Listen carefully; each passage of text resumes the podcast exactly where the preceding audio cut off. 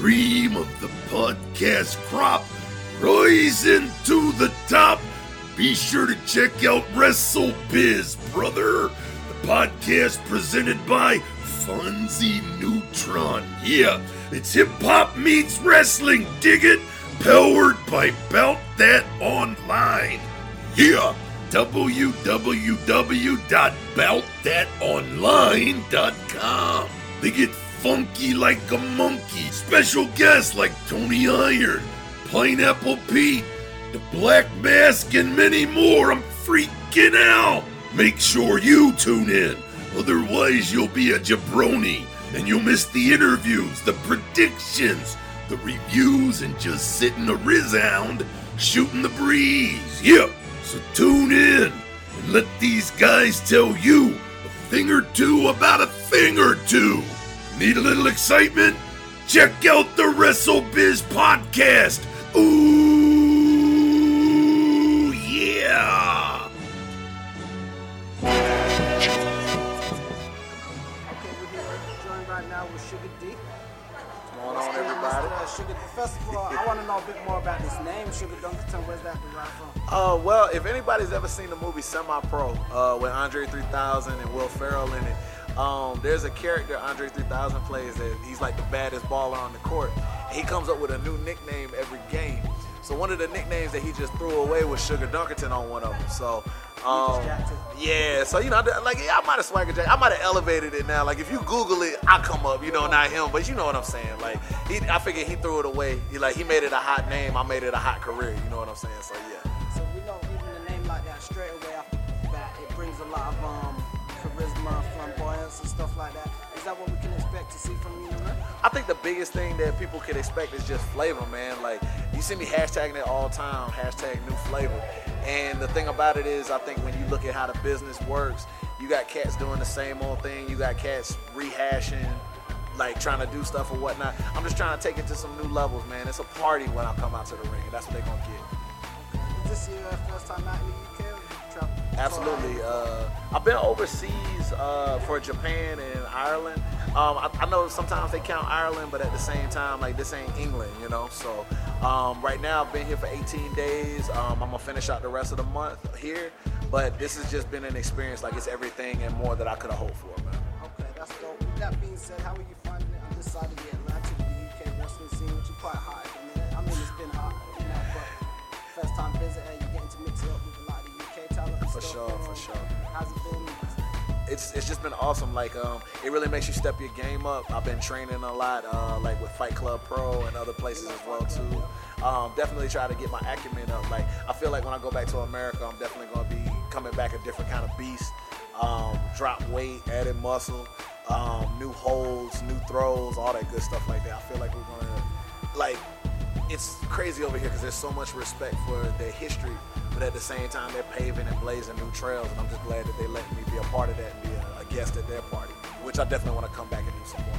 Most definitely. Speaking of um, blazing new trails, um, we've seen quite. Uh, I mean, we've always had a lot of black wrestlers within the business, but nowadays we're seeing quite the surge. A lot would say of um, you know premium talent from a lot of black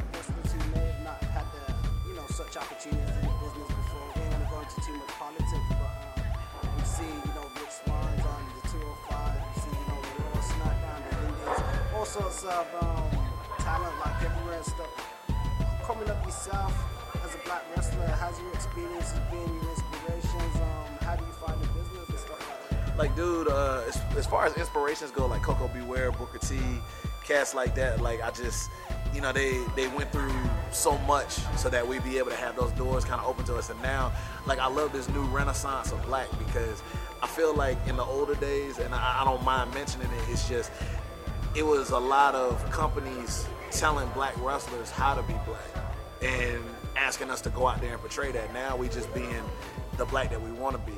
Like the New Day to me is a perfect example of that. It's Black Boy Joy. she fought on. Yeah, like that's just straight Black Boy Joy all day long. Like we love Dragon Ball, we love Pancakes, we love all that stuff, and they out there doing it. And I always remember that, and I try to stay true to that in my own performances, man. So um, I have a lot of just callbacks to it, like you know the wrestlers that I mentioned before. Um, Norman Smiley, huge fan of his Norman stuff, Smiley, and then. Black Magic, like I'm in a big wiggle.